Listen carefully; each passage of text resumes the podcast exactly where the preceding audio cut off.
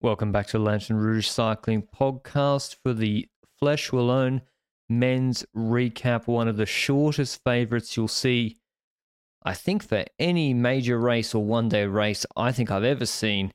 Poggy given like 66, 70% implied probability to win before the race started, and that's because of this uphill steep finish on Murder 1.1 Ks at about 10, 11%.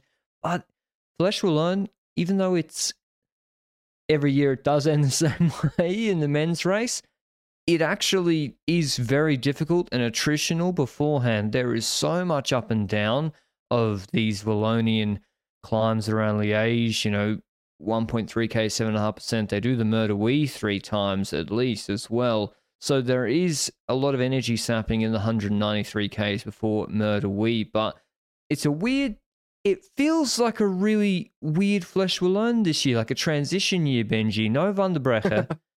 and also, although Cavalli won last year, but no Bala, no Jala, and no Bala Roglic.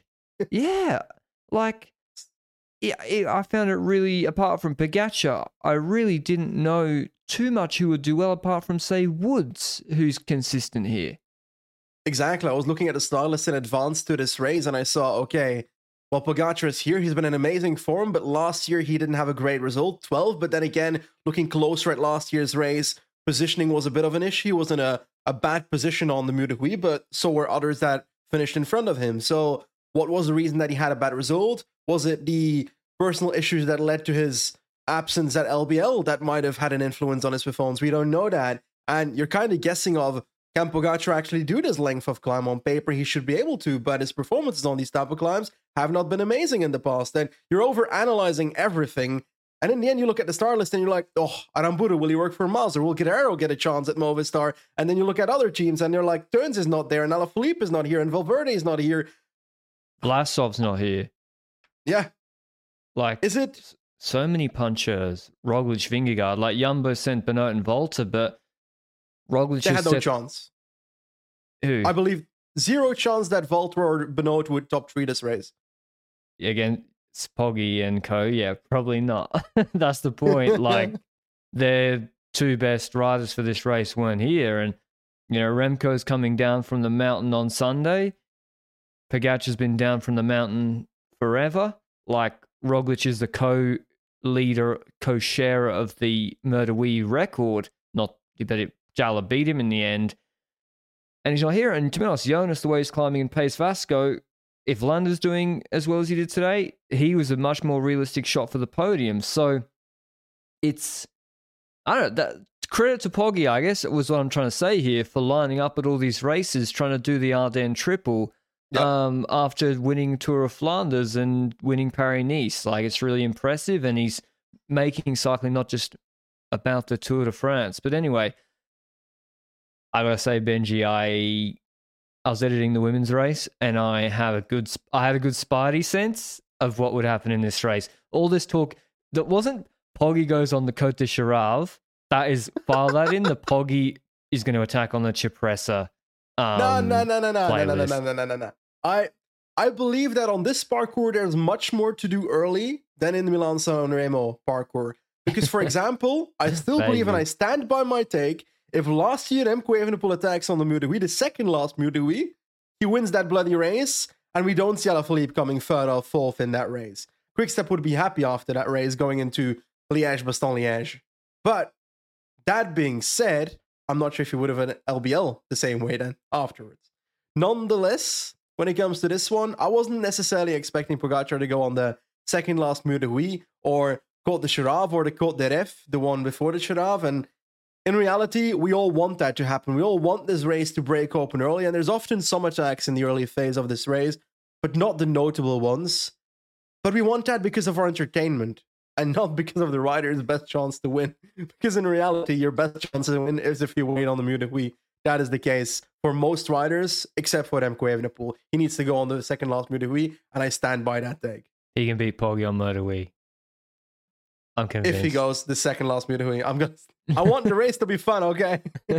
yeah. I mean, and that's the thing, like you teams like a Bahrain with a Landa, like Mohoric never is going to compete on Mur de Huy really seriously, although they got a yeah. good result here. But yeah, breakaway.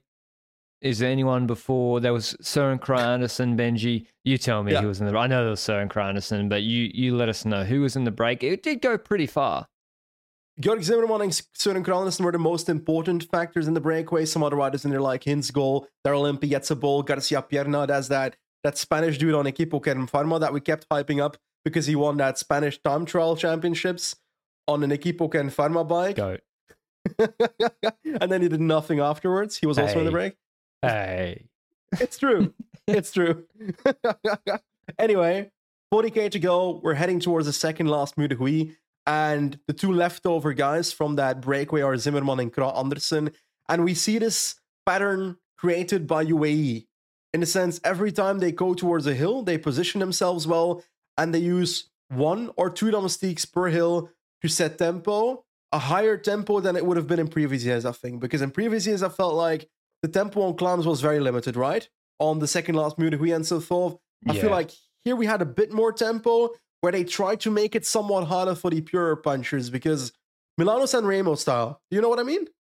Yeah, and usually on these early de you literally see it like seven, ten wide, as you said, and it's like really all the second tier sort of or third tier domestiques like just sort of blocking it up, making sure they get over, making sure no one attacks. But yeah, UAE just like each climb they just seem to give a little like one minute, yep. just little rev, and then ease off a little bit, but just enough to push into the climb, make sure Pogacar was in good position, um, and then eased off a little bit. Kind of like how they paced Mur de last year in the Tour de France. It's quite similar, but yeah, it's it's an attritional race. No matter how slow or quick, you know, they go over these climbs that are all steep, and Mur de Huy going over it in a group is going to be hard when you do it three times. So, when did Vervaeke go? Because there was. Should we fast forward to second Huy?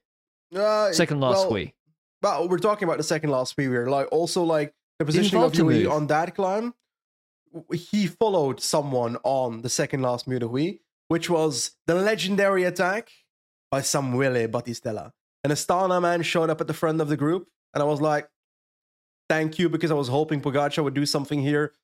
Obviously, he wouldn't. Clearly, because he was sitting in tenth position, yodeling at his troops, who were riding at the front at a decent tempo. Battistella launched, and I think Vervaeke, uh, no, not Vervaeke. I think um, Valter was in his wheel, and some other people joined him in the wheel, and they had like a four to five man uh, group for like 10 seconds. By that time, the UAE squadron had once again closed it again. Pogacar doing a tiny bit of work as well there to keep the peloton in one piece. And then the shot went to the breakaway and it turned back to the peloton group. And then some. Samuele Battistella was riding off alone. And then a bit later, we saw that Vervaeke was bridging. So we now have four riders that were converging at the front of the race. That breakaway is now Zimmermann, Kragh Andersen, Battistella, and Vervaeke. And about these four guys, even with Vervaeke bridging, with Battistella bridging, the rider that was doing the most work in that group was Søren Kragh Andersen, I believe. He he was railing corners, no? Yeah, and after being in the break all day, super impressive. He was not happy with Battistella at all. They had a yeah. little bit of disagreement, Rubio de Gent style, and then Vervaeke would go into the distance when he was just trying to do his turn, and then they'd bring him back. Eventually, Vervaeke did go clear of that group. He looked really, really good. He, Quickstep obviously didn't have Alaphilippe or Evenepoel here. They had think Van Wilder was their man to try something from the main group, but everyone else got pretty much a free roll, which makes sense. And then we get to the other climbs and we see like a few forays, like Sam Oomen moves a little yeah. bit, and there's people on his wheel, and Pogacar's UAE just playing it cool this whole race. Pogacar's not panicking. He's letting Hirschi, Bennett did a really good job in this phase between second last Huy and maybe the Côte de. Um, just controlling things, not letting dangerous moves go up the road or groups of two or three riders. They just got Vervaeke on 40 seconds, and that's going to come down. We all know that a solo rider cannot stay ahead before last Huy. So UA just completely in control, and Ulissi Bennett, Hirschi for Pog in this last phase were just they just locked down the race Yep. and kept it difficult. It was just really, really impressive. Exactly. And Vervaeke eventually, like you said, went off alone on that last Cherave climb. And I feel like the tempo was like solid on that Cherave climb with Ulissi really doing solid work there, with Hirschi also doing work there and so forth. And Healy was also in third position. I was like, is Healy actually going to try something here? But that did not happen. So we were heading towards the last Mur de Huy. One more thing on the Cherave climb with 6.6k to go, Higuita was at the back of the group, dropped. Aleotti was trying to get him back and he looked like he had energy. So there is the possibility that he had a mechanical before that climb, based on how I saw it. Unless he insta dropped and then was like, "Oh, I've still got energy in the back pocket," and went up again. I don't know. It was weird. It was a weird situation. That being said, he was out of the race as a consequence of it. And they're heading towards the final climb, and we see a proper lead out by UAE because positioning is key on the Huy. Let's be honest about that. Everybody wants to be in a good position. The higher you're up, the less energy you spend moving up on the climb itself. And we see that in the way that UAE is trying to get forward, Movistar is trying to get forward, and they kind of fell. UAE are able to get a solid lead out done by Ulissi once again with a hell of a pull. Hirschi in the wheel takes over the second that Ulissi's done for. Pogacar in the wheel of Hirschi, and that's how they head towards that climb. But Movistar, for example, I see Aramburu on one side of the road, Mas on the other side of the road. They clearly had multiple leaders here. They had no decision like this rider is who we're to go for or this rider, which on de I kind of understand knowing that Aramburu got second into the Wallonie on Huy last year, but that was against, I was going to say Belgian farmers, but Alaphilippe won that. Alaphilippe so that's wrong. Yeah. um, and But Mas has Yeah. not been in good shape. Mas has not been in the shape that's good enough to say you can't have a chance at all here.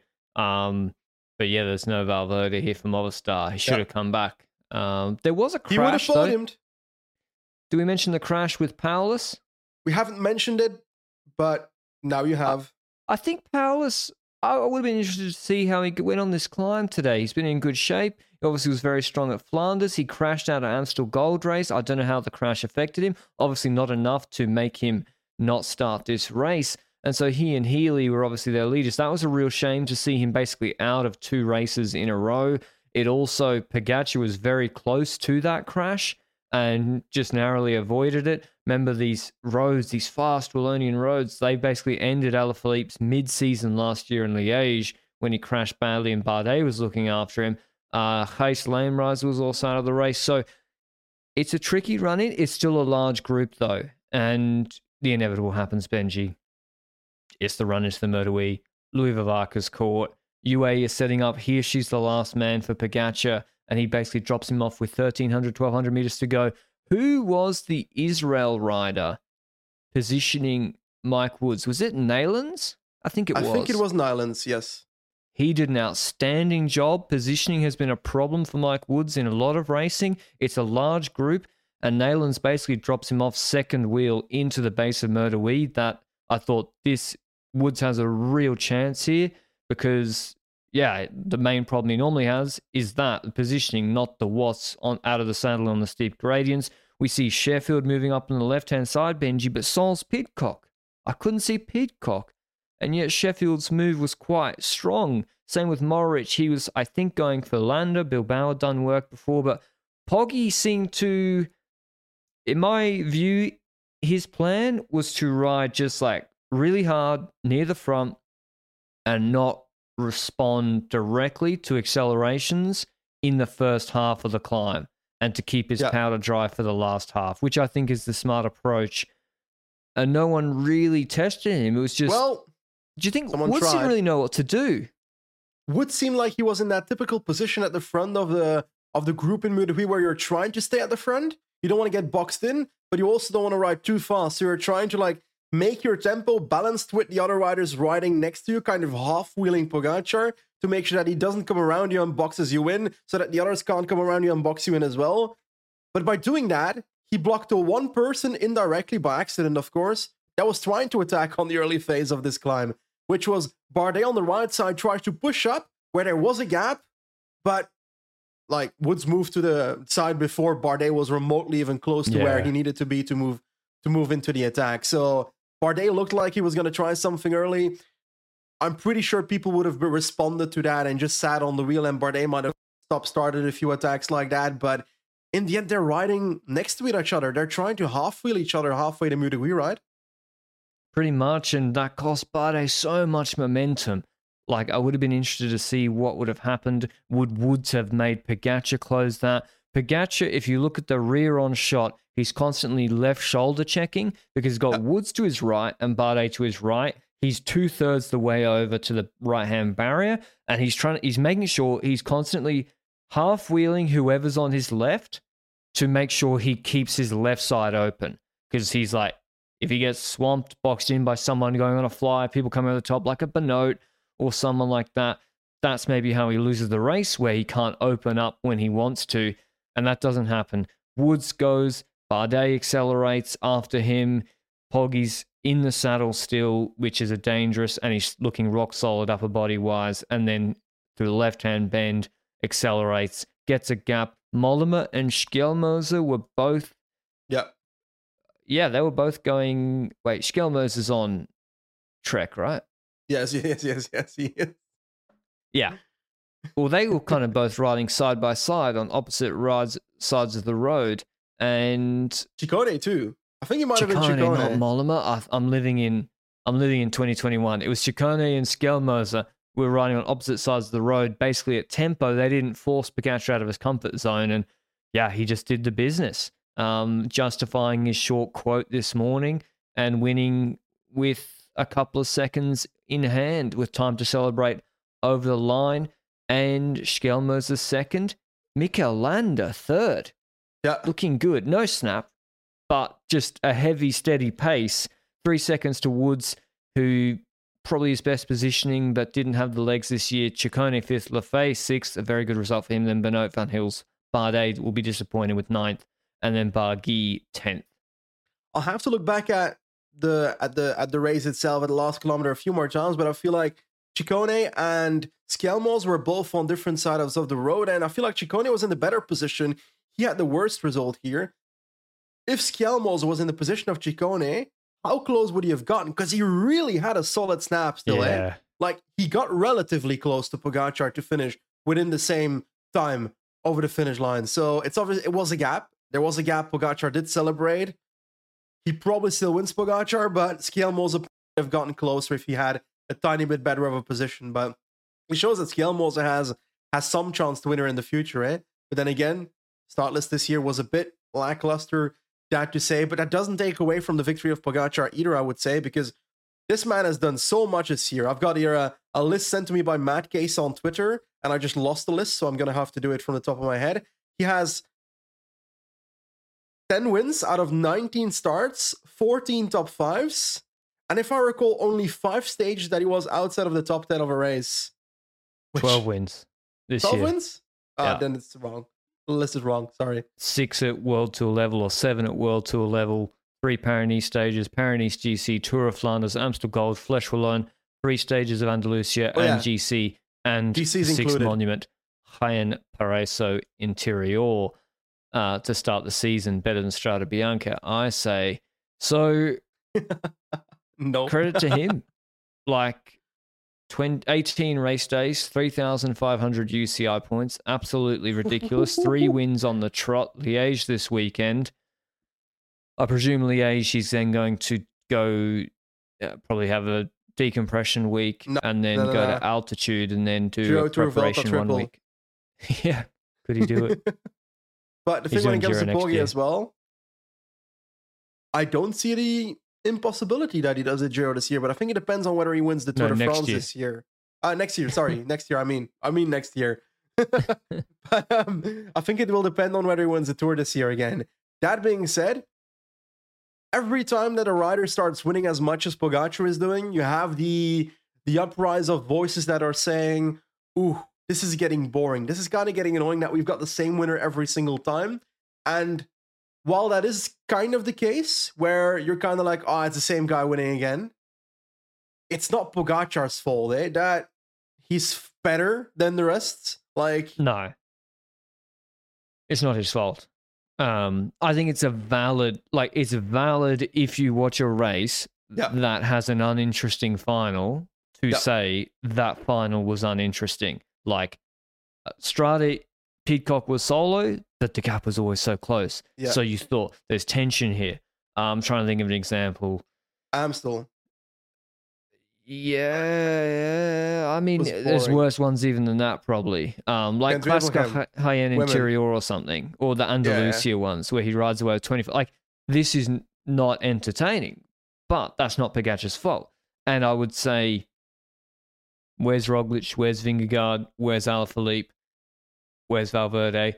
Like, that would have been because if Pogacar still beats those guys because he's not he's not beaten them on this finish before, that would have been you know even more exciting. So it's not Pogacar's fault for turning up to these races. Um, and yeah, he did the business. I think he did a 245 on Mur de Huy, which is pretty sharp. Roglic and Jala did a 240 in 2021, but 245 is good enough in a lot of years to win, especially when I would say in the first 500 meters, no one apart from Sheffield really pushed it. Like Yeah. Enric Mas, from memory, did a really hard lead out either last year or the year before for Valverde. Um, but yeah, what next for Pog Benji? Liège this weekend? Looking forward to it. Remco's there though, so we've got uh, a competitor that might be on his level for that race, and uh, we won't spoil the preview yet. Eh? That's for the actual preview of LBL, but I'm looking forward to it because it it makes me more. Uh, I don't know. It rises me more up that we've got actual like titans fighting it out against each other in LBL. Yeah. Um, Remco doing it before the Giro, it's a little bit un- of an unusual step. Um, But it's good for us. It's good for us. I'm not complaining. um, it definitely makes the race a lot more interesting, particularly with Alaphilippe just out of action at the moment. I'm trying to pick out some other. So my favorite, uh, Roger Adria, the Catalan on Equipo Kern Pharma, 12th, a nice result on nine seconds. Aramburu, unlucky 13th. Van Wilder, 14th. Disappoint. Oh, Tobias Halland Johannessen. Enemies back. Yeah, that's a good result considering his shape so far this season, and he's been Was sick or injured. injured. Yeah, that's good. Yeah. He's not the enemy anymore. Really? Is he your friend now? Since Vine won the Vuelta stages, he's not the enemy anymore. Character development. Did he drop him in Tour of Norway, Vine 2? I think that might have ended it. He cooked him on Galsterstappen. So Oh, okay. no no longer enemy. Um, Mas 17th is a little bit disappointing compared to where he's been. Quinten Hermans 2, 19th, and Pidcock 18th for Ineos. He's done better here before. Um, where did he come in 2021? he came sixth, and that's when they did a shit hot time. So in 2021, Pidcock on Mur de Huy did a 251 Mur de Huy, and this year he's done quick maths, which are not so quick. Oh, 15 plus three. 15, a three minute. So just a bit off, nine seconds off his 2021 shape. Obviously, the races could have been harder before Yeah. today, so that's very crude. But yeah, what's going on with Pidcock? I know, like he's relatively okay when it comes to his form. Otherwise, he wouldn't have been third in in Amstel Gold Race. I do feel like we see this pattern that when he drops, he seemed to capitulate quite a bit of time. We saw that in the Ronde van Vlaanderen and Amstel, Yeah. and also in the Tour de France last year. I feel like that one time he properly dropped, he fell through GC. Uh, then again, that was a pretty hard stage. it was one, one of the most legendary stages of the Tour Yeah. de France almost ever. So I don't know. I there's some He, inconsistency. he said he has no though. snap. That's what he said in the interview afterwards. He said, he I have no snap. but he was the rider with the snap in the past. What happened? I don't know. I don't know. But maybe transition to GC rider and it'd be better for GC or it's been on the TT bike. I don't know. Um, but just something to watch. Other, I'm just trying to pick out some other. Oh, Gaudu DNF'd. He Yeah. started the race six. So, sorry, he was sick on the weekend. Pardon? Was it allergies? Because I swear he, he spoke about allergies in Itzulia and then also in Amstel, but then sickness is something new I heard. So kind of like between sickness and allergies right now when it comes to Gaudu. Um, I remember it was before the race. He said he, yeah, he had something, but yeah, oh, bronchitis. He's had Oh, okay. bronchitis since Tour of the Basque Country, so nothing better to recover from bronchitis than doing a hard 200k hilly race. Love to see it. So that's they're doing their best probably to ruin the rest of his season, like in 2020, whenever. Uh, Cosnefroy also was sick and had to DNS or abandon, which is a shame too. I wanted to see him up there. He was pretty handy coming third in Brabant. So hopefully Gaudu gets back into good shape and health uh, before the Dauphiné and Tour, which I'm sure he's doing. But like, it's not a lot of time when you yeah. stack it all together.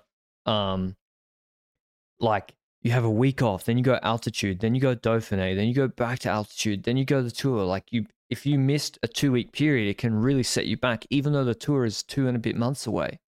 Exactly. Now we've spoken about riders that did not start. We've spoken about the race itself, but when do we one v one on the Muur de Huy, my friend?